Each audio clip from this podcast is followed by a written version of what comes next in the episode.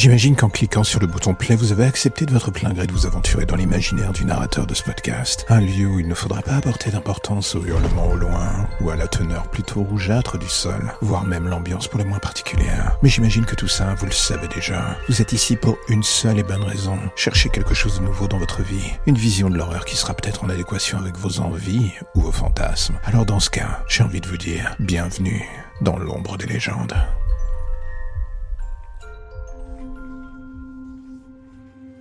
Imaginez qu'un soir en rentrant de votre soirée, à mi-chemin entre la gueule de bois et le sommeil que vous espériez réparateur, et puis d'un coup plus rien, sauf cette odeur bizarre dans vos narines, et ce sentiment que quelqu'un derrière vous est présent et vous bloque la tête, quand vous rouvrez les yeux, quelques heures plus tard, l'atmosphère n'est plus du tout la même, fini le métro, vous êtes dans un sous-sol absolument dégueulasse, au loin justement, vous entendez des bruits qui vous font penser qu'une station n'est pas loin pourtant ou une voie de garage pour les trains, vous ne le savez plus.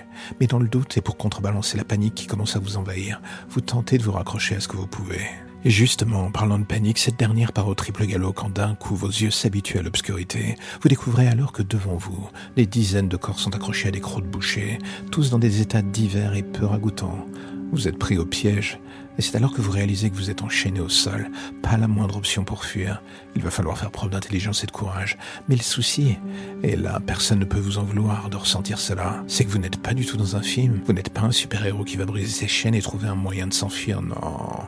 Vous êtes un monsieur tout le monde dans un charnier. Vous venez de vous pisser dessus et votre rythme cardiaque est en panique. Tout comme vous d'ailleurs. Vous ne savez pas quoi faire. Et ce qui vous fout en l'air, encore plus d'ailleurs, c'est le fait de ne pas contrôler cette petite voix qui ne cesse de vous hurler dans l'oreille.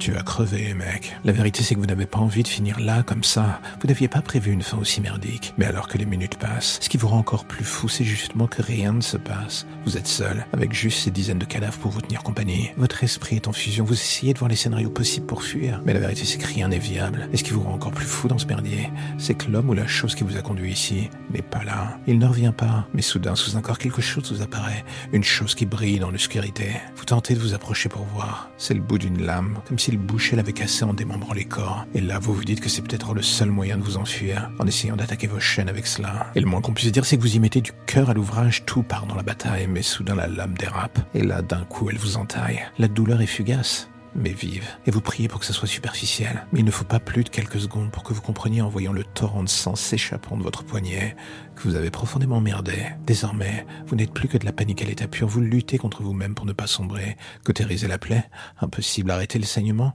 Ça va être compliqué. Vous vous faites un garrot tant bien que mal, mais ça n'arrête pas. Vous faites pression, mais vos forces vous abandonnent.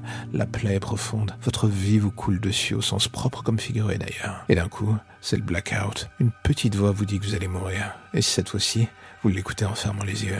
En les rouvrant bien plus tard, vous vous demandez si vous êtes toujours vivant ou mort, au paradis ou en enfer. Une lumière vous aveugle. Impossible de définir ce qui vous entoure. Tout ce que vous entendez, c'est ce on dirait celui d'une scie.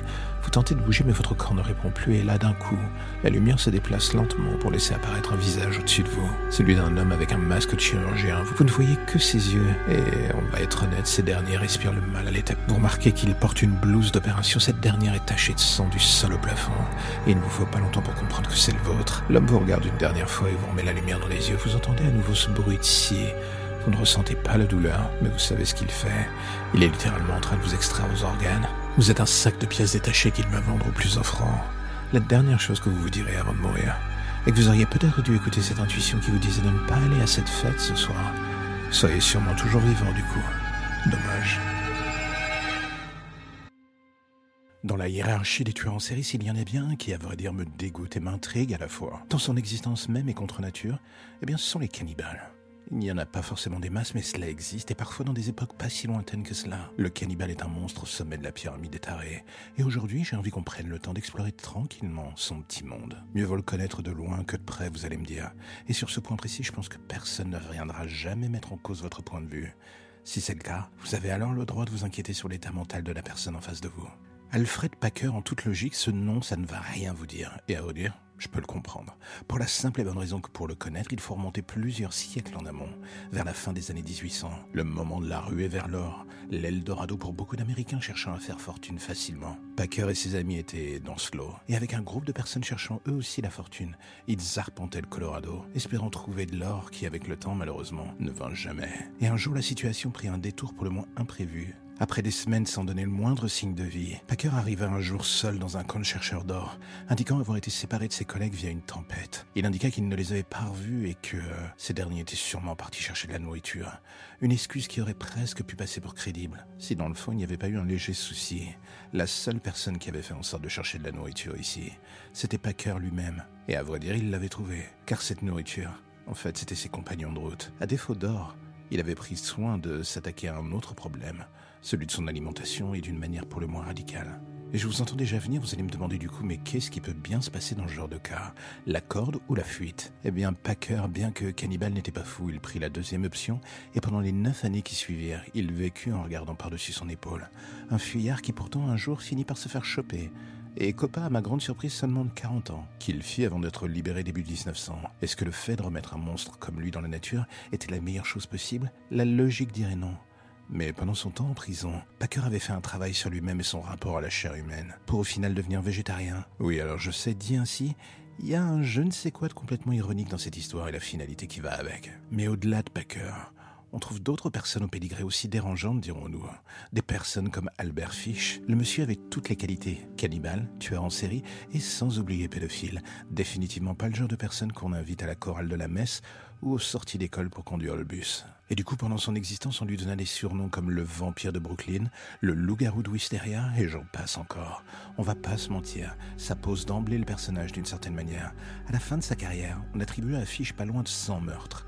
Le plus tragique était que d'un point de vue juridique, on ne put le relier clairement qu'à trois d'entre eux. Son modus operandi était simple, s'attaquer encore et toujours aux minorités, des victimes parfaites pour lui, pour la simple et bonne raison que personne à l'époque n'en avait rien à foutre. Les victimes parfaites pour un monstre comme lui en somme.